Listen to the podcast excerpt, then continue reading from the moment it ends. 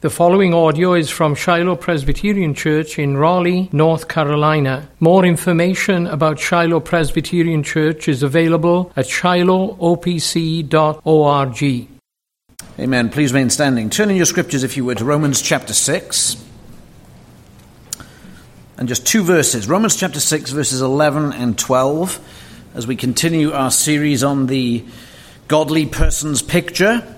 And this week we will see that the godly person mortifies sin. The godly person puts sin to death.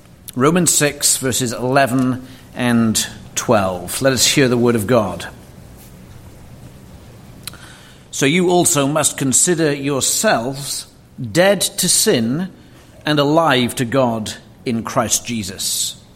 Let not sin, therefore, reign in your mortal body to make you obey its passions. Let's pray. Our gracious God, we do now cry out to you that you'll be merciful, uh, merciful in providing us your word. Uh, grant that your Spirit will work richly and powerfully in my words and in all our ears and hearts that we might hear what your Spirit has to say to this church. We do plead with you, Father, make up what is lacking in us in every respect. Fill us, Lord God, this night uh, with the blessed and powerful working that you have worked in us and continue to do so in salvation and in holiness. Be pleased, Father, amidst all this, to elevate the work of you, our great God, in our lives, so that you receive the glory. We desire not only to be built up, but rather to give you glory and praise and honor. And we ask this in Jesus' name. Amen. Please be seated.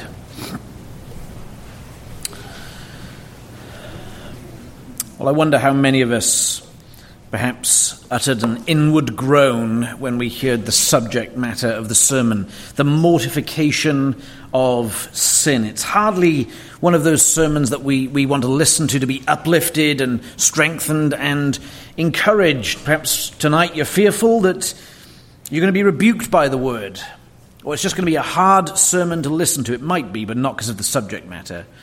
You might come away discouraged and that might be, in fact, a common uh, response to this kind of idea in Scripture.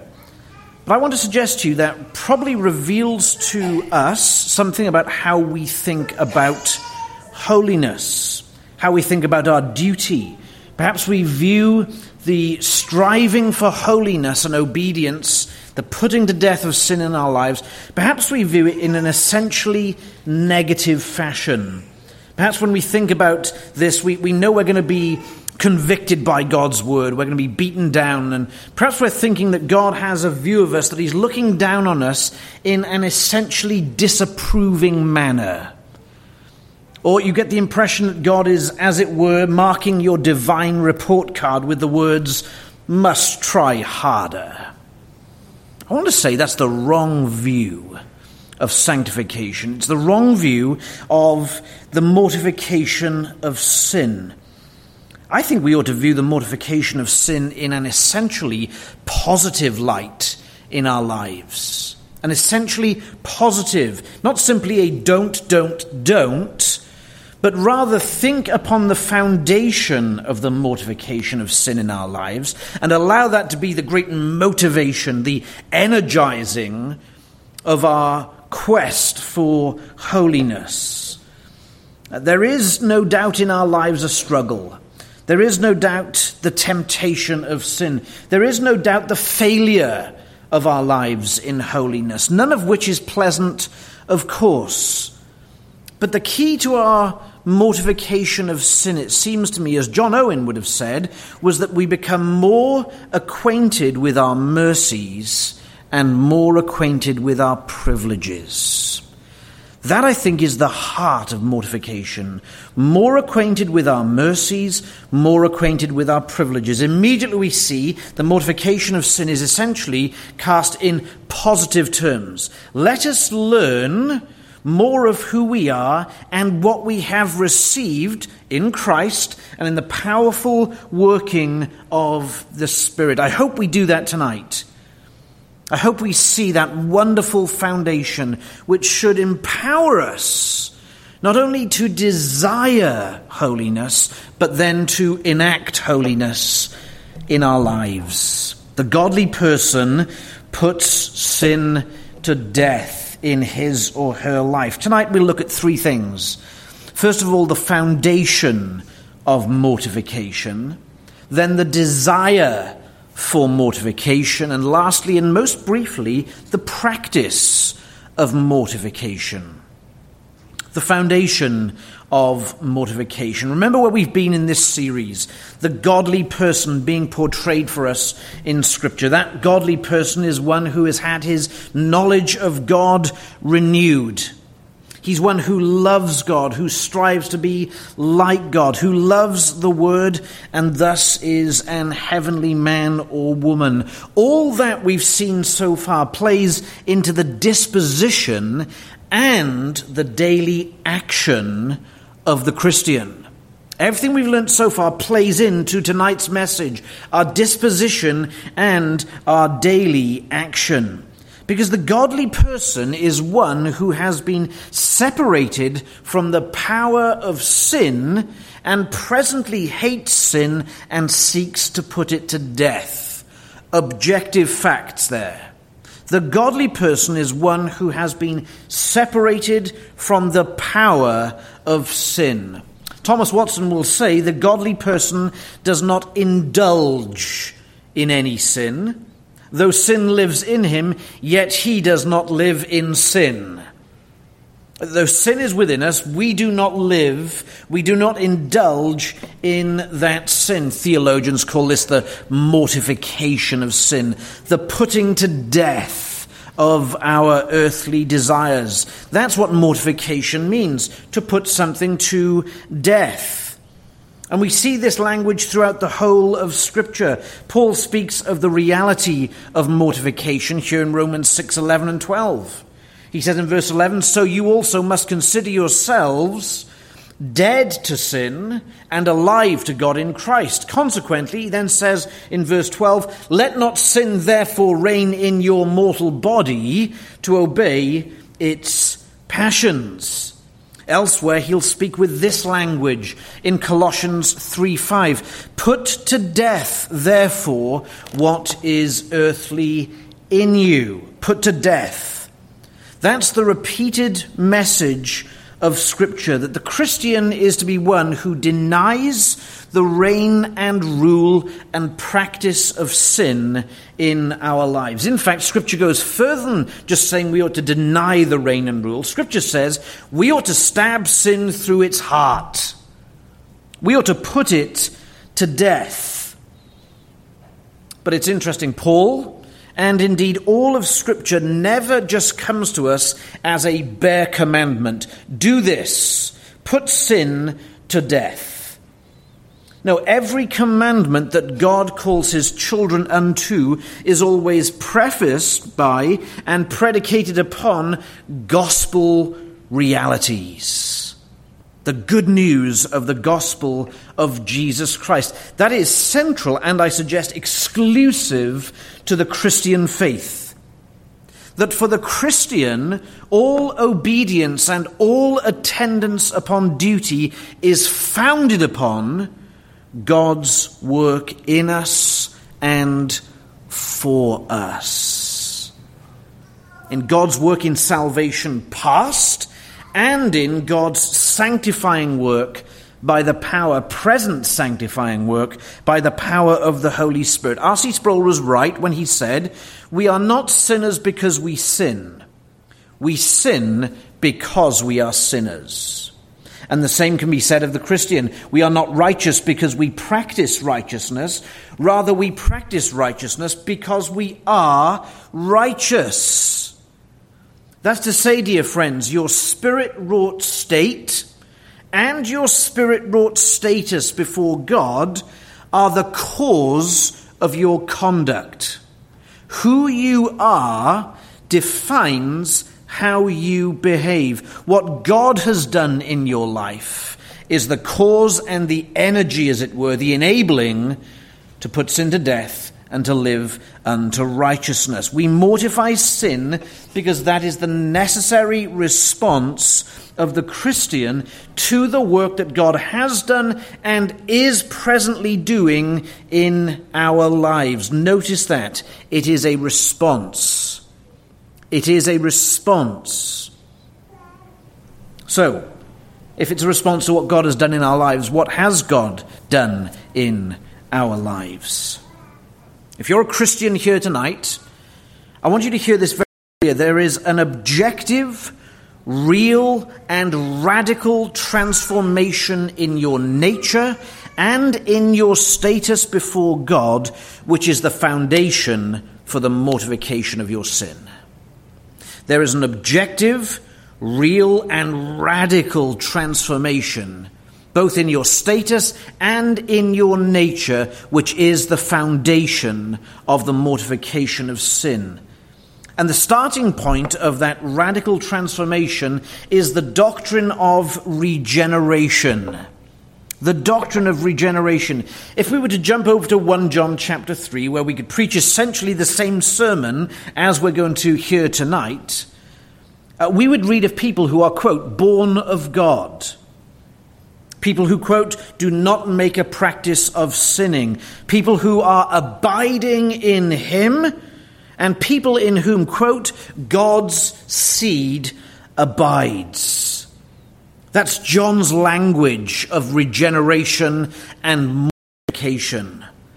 Paul has his own language of regeneration and mortification. Language which reflects that objective, real, and radical change in your nature and status before God. Listen, chapter 6, verse 1 of Romans.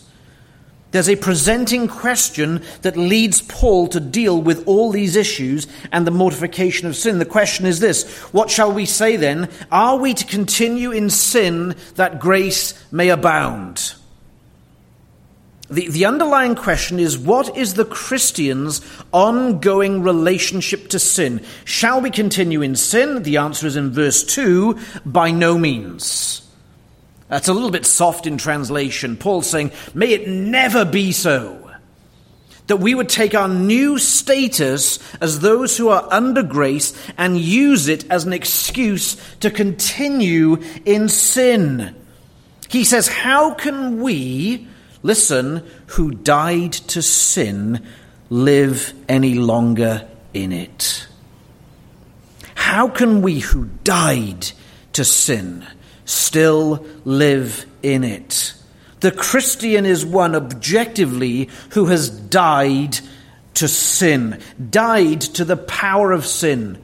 And Paul's going to build on this in verses 3, 4, 5, and so on. What does it mean to die to sin? Paul's going to say that in Christ's life, his death, and his resurrection, to which the believer is united by faith, he's going to say the power the desire and the practice of sin has once and for all been broken in the life of a Christian. That our relationship to sin has radically and objectively changed. And he's going to use the image of union with Christ. He'll say we're baptized into Christ, we're baptized into his death. We've been buried with him. We've been raised with him, culminating in Romans 6, verse 6. We know that our old self was crucified with him in order that the body of sin might be brought to nothing, so that we would no longer be enslaved to sin. Isn't that good news? The Christian is one who is objectively no longer a slave to sin. That's why he says in verse 13, Do not present your members to sin as instruments for unrighteousness, but rather present your members to God as instruments for righteousness, because you can. You are no longer under the authority, no longer under the power, no longer enslaved by the terrible taskmaster that is sin. All this union imagery baptized into him, into his death, resurrection, and so on. It's saying this Christ's work, which has been applied to us by the Holy Spirit, puts within us a new principle of life. A new principle of life. So much so that our relationship to sin has now permanently changed. Though sin remains in us, we no longer remain a slave to sin. Let me say that again. Though sin remains in us, the Christian no longer remains a slave to sin. The unbeliever remains a slave to sin. The unbeliever is in bondage to sin. The unbeliever loves sin. He loves the practice of sin. Men love darkness rather than light. But the Christian is no longer in that realm. How? The start is the doctrine of regeneration. How can a person who is dead in trespasses and sins no longer be enslaved to sin? It's because of the doctrine of regeneration. The doctrine of regeneration is described elsewhere, John 3, as being born again, or the new birth, being born from above.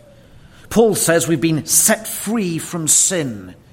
That is to say, spiritually, we've been born by the Holy Spirit.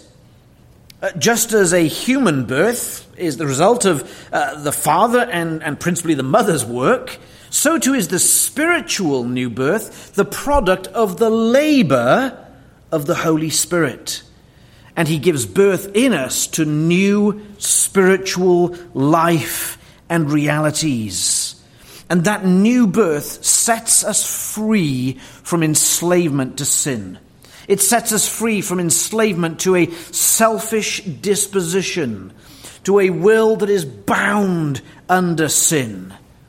Regeneration renews our wills, changes our wills, and turns our disposition toward God. And this is not subjective, dear friends. This is objective in the true, sincere Christian. Our wills are renewed, our hearts are changed. Your hearts are turned Godward, so are your desires. And your desires then produce righteousness, good works.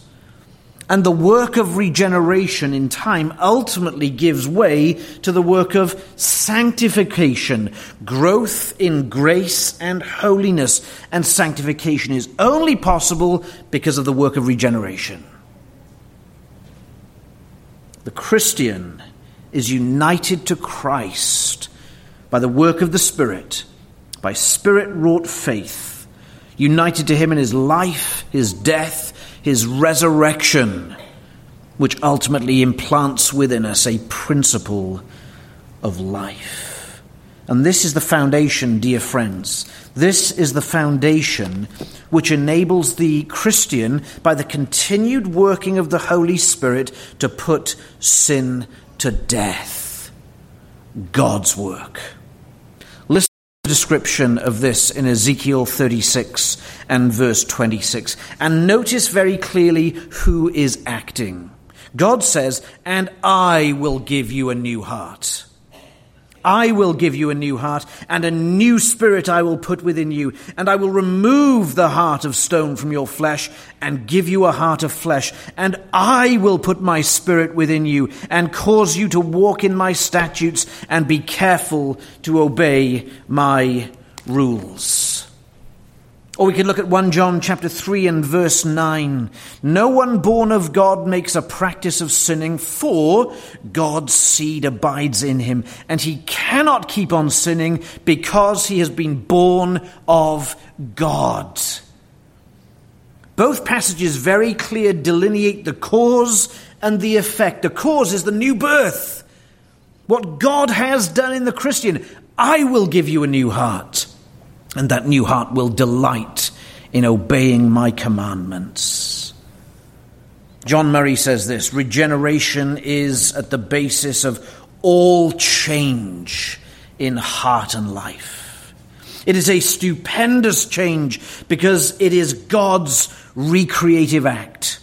And he applies it Uh, almost in a petition to God. He says, May the church come to think and live again in terms of the gospel, which is the power of God unto salvation. May we come to think of it once again as the power of God unto salvation. Do you believe, dear friends, that God has the power to save you from the penalty of sin? Then you must equally believe that God has the power to save you from the power of sin. That's what we sing. That's how we praise God, Rock of Ages, cleft for me. Let me hide myself in thee. Let the water and the blood from thy riven side which flowed be of sin a double cure. Cleanse me from its guilt and power. The work of Christ applied to the Christian by the work of the Spirit not only removes from us the penalty of sin, but it breaks the power of sin in your life, dear Christian. That's the work of God. He has done it. It's objective, it's real, it's a radical transformation in the life of you, dear Christian. And one of the changes that this regeneration brings about is new desires. That's our second consideration the desire for mortification. It's not just, you see, an objective reality. It is placed within our heart that we should desire to mortify the flesh. Uh, and if we're sincere and honest Christians tonight, we know the struggle with sin, don't we? Each one of you, I'm sure, does. The struggle of sin in your life that you desire you desire righteousness, but inevitably, day after day, you fail. And we're cast down in the struggle for sin. We see this testimony, uh, this struggle for sin or against sin in our lives. We see it also implicit in the text before us. Paul says Romans, uh, we see it in uh, Romans 6:11. So you also must consider yourself dead to sin, which is the implication, or has the implication, that sometimes we may not consider ourselves dead to sin. The command that follows, let not sin therefore reign in your mortal body, an implication there is that sometimes we do actually let sin reign in our mortal body. We know the struggle. What's implicit in Romans 6 is explicit in Romans 7. Uh, the subplot becomes the clear plot in Paul's writing. There is a struggle in sin. And Paul's writing this, the Spirit has given us this so that we can rewire our thinking. We can rewire our thinking after biblical truth. We see the conflict in Paul himself, Romans 7:15. For I do not understand my own actions. For I do not do what I want, but I do the very thing I hate. Verse 18. I know that nothing good dwells in me that is in my flesh, for I have the desire to do what is right, but not the ability to carry it out. For I do not do the good I want, but the evil I do not want is what I keep on doing. He finishes that section with these words Wretched man that I am. He desires something better, but finds that principle of indwelling sin at war within him.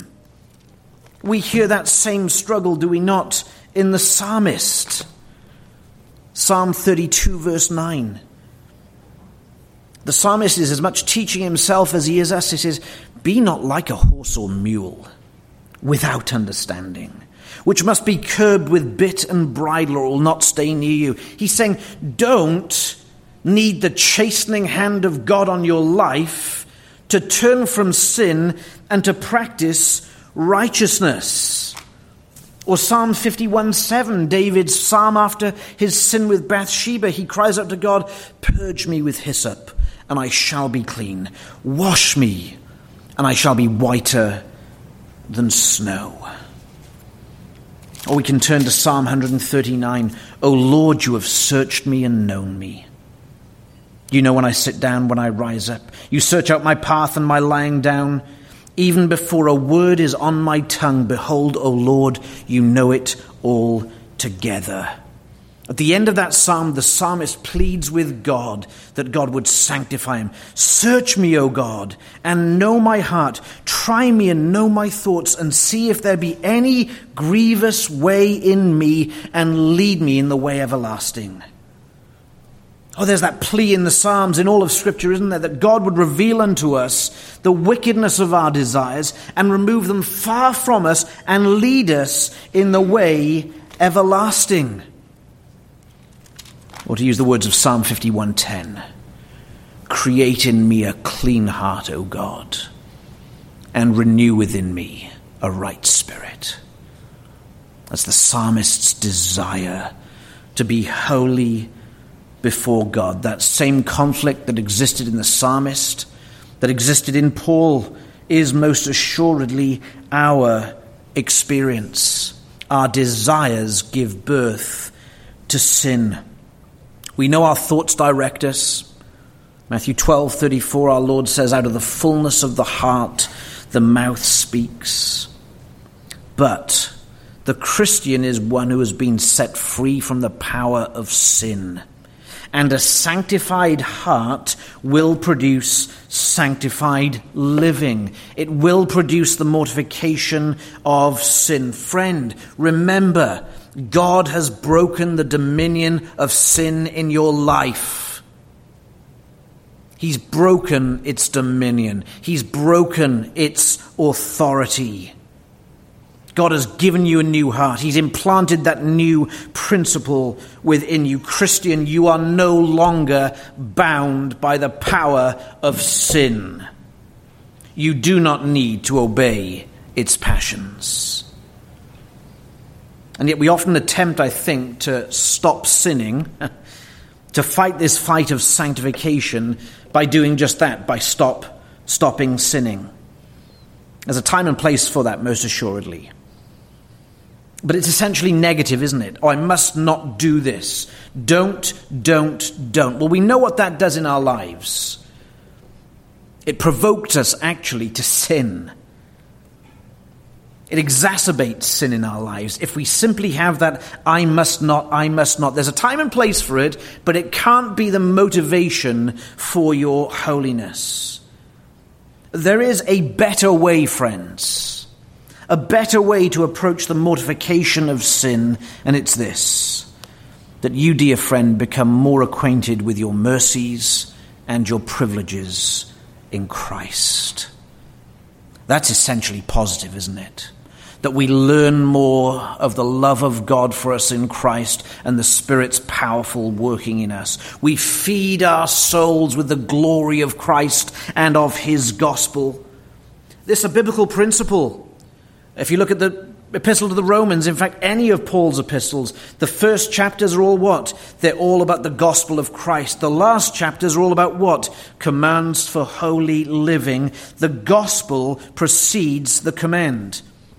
Do you know where in Romans the first command comes to us? The first command in all of Romans. It's not in chapter 1, nor 2, nor 3, nor 4, nor 5. You have to wait till you get to Romans 6:11, our text tonight, for Paul's first command regarding Christian living. He spent six chapters delineating the glories of the gospel, the beauty of justification by faith alone, the peace the Christian has with God, and then finally he gets to, after union with Christ, he says, So you also must consider yourselves to be dead to sin, but alive to God in Christ Jesus. Do this. And is it not interesting to us that the first command in the epistle to the Romans is not stop sinning? That's the second command, verse 12. The first command is not stop sinning, the first command is consider. Think, understand, believe, meditate upon who you are, the mercies and the privileges that belong to you in Christ. Then he says, Let not sin therefore reign in your mortal body. Can you see what the pattern of Scripture is doing for us? It's providing us with the very foundation I'm seeking to articulate tonight. The work of God for us in the past, regeneration, the work of God for us in the present, the Spirit working holiness, is the foundation for us to put sin to death. To put it another way, Christian, know who you are. And I don't mean all the negatives now. We are to know who we are by nature, our character failings, but know who you are in Christ Jesus. And Paul says in Romans 6, you are dead to sin. You, dear Christian, are dead to sin. Friends, we know the struggle, don't we? Many of you speak to me about your struggle. I speak about my struggles in sin. I wonder, friends, in your fight for holiness to mortify the flesh, how many of us are starting with the reality of the truth I am dead to sin? That the power of sin has been categorically, once and for all, broken in my life, and I do not need to continue in it. I suspect the opposite is actually true of us many times that our lives are so full of sin as we get older and more holy, we become more aware of that sin, and it's almost uh, as if it's so obvious to us that we feel very much alive to sin and dead to God in Christ. But Paul tells us something different. He says, You are dead to sin. Will you not take that seriously, dear friend? Who you are and what God has done for you? Will you not take God at His word? He has said you are dead to sin. Your desires do not need to go down sinful paths. You are no longer a slave to sin. From anger to fear, to lust to idolatry, anxiety to pride, to greed to mean spiritedness, and everything in between, we are dead to the power of sin that transforms our search for holiness, doesn't it? Because we're not trying to uh, transform ourselves by some self help or three quick steps. No, trying to mortify sin, friends, without reference to the gospel, the power, and the grace of God is like trying to put out a forest fire with a garden hose. It's impossible. But when we have God's work as our foundation, it is most certainly possible to put sin to death, to change our desires. Why? Because they have been changed. To expel wicked desires and actions from our life, we must replace them with the glorious truths of the gospel. Then, like the psalmist, 119 verse 97, we can truly say, Oh Lord, how I, how, how I love your law. I love your law. It's my meditation all the day. God has done a work in the Christian. Let's live according to that work. But finally, the practice of mortification. And very briefly, and I hope you can see the length of my the length of my point is getting shorter and shorter as we get to the practical. Because that's the pattern of Scripture. The gospel permeates, surrounds, you see, the command to put sin to death. Paul says in verse 12, Let not sin therefore reign in your mortal body to make you obey its passions. Don't let sin reign. Command, don't do it. Don't let sin reign. Don't let sin have dominion. Don't let sin bully you into submission. How then do we go about mortification? Well, certainly with much prayer. The Holy Spirit, we can see, opened the eyes of the psalmist. He said, Search me, O God. Ought we not to say the same thing? To pray to our Father in heaven that he would reveal unto us the sin and corruption remaining in us, and then plead with him for the grace to put that to death. Secondly, we do what Paul says, and we do it in that order. First, we consider ourselves dead to sin, and then we put sin to death. And it's not the other way around. We're not attempting to put sin to death, as it were, to try and get into God's good graces. We are put into God's good graces by His mercy and His grace. Consequently, we are to put sin to death. You'll notice the first command here is to think, to consider yourself something. Consider yourself to be someone in the eyes of God. The second command that follows it is the command then to put sin to death. Think, consider what God has done and is doing, and then use that to put sin to death. But how do we do that? And if I can turn a little Puritan on you, three acknowledgments, three reminders, and four resolutions. How to put sin to death.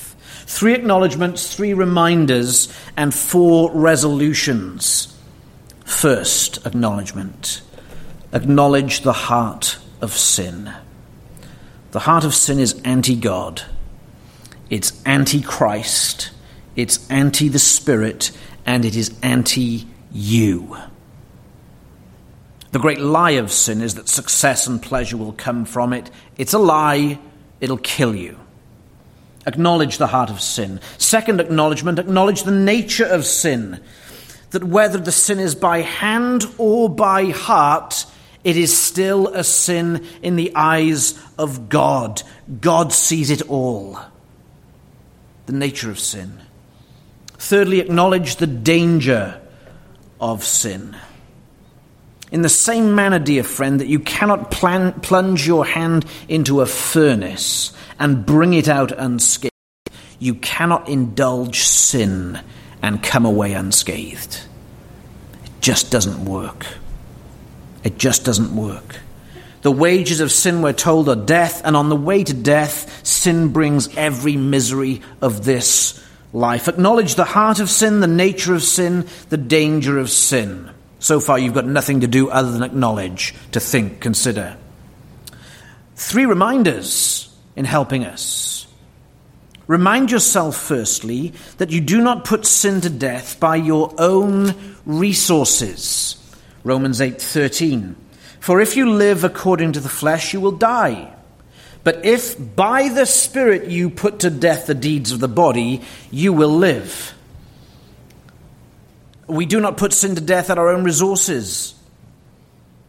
Remind yourself, secondly, linked to the first, that it is almighty power at work within us in the work of the Spirit. Almighty. The Spirit is almighty.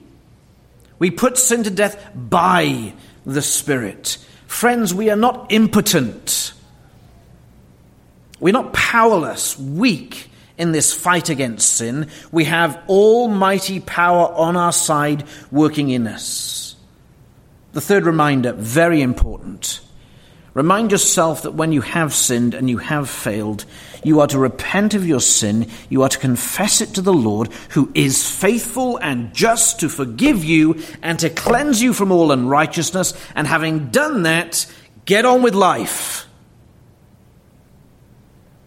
In other words, take the forgiving power and mercy of God seriously.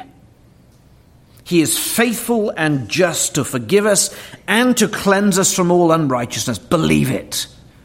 Confess your sin, repent of it, move on, and don't dwell on that which you've confessed or repented. Six things that we're to think upon. Four things now that we are to resolve to do. First resolution resolve to know and use God's ways of blessing. Resolve to know and use God's ways of blessing. He has given us the means of grace where we are now. The word, sacraments, and prayer, the fellowship of the saints, what we have in our homes in terms of family worship and individual worship. These things prosper the Christian life. Psalm 119:11. Your word I have hidden in my heart that I might not sin against you. They prosper the work of mortification. Second resolution resolve that the celebration of the Lord's Day, morning and evening, is one of the central ways in which God will equip you in this fight. Isaiah chapter 58 and verse 13. Isaiah 58:13.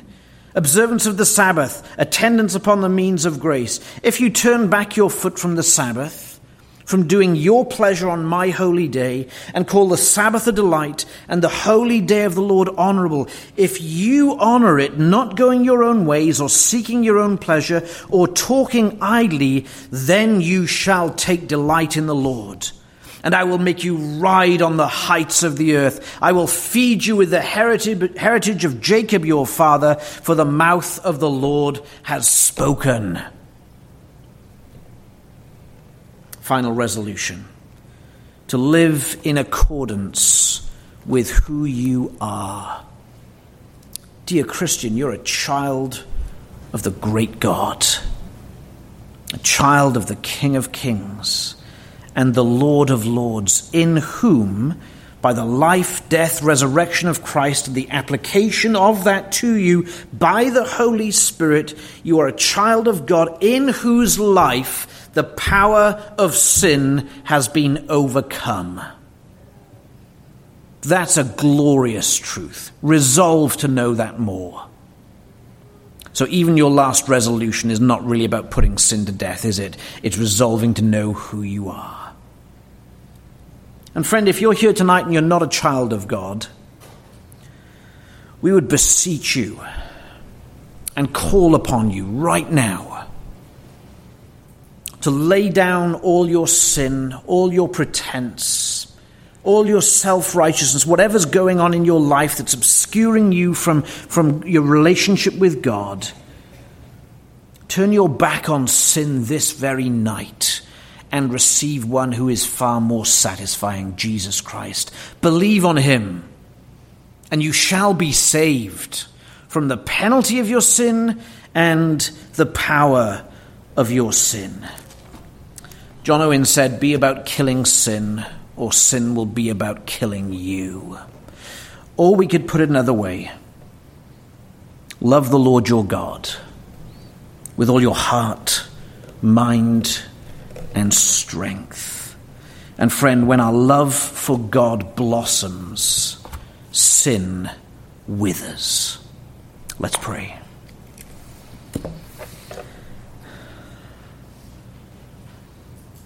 Lord God, we must decrease and you must increase. In every respect, that must be true.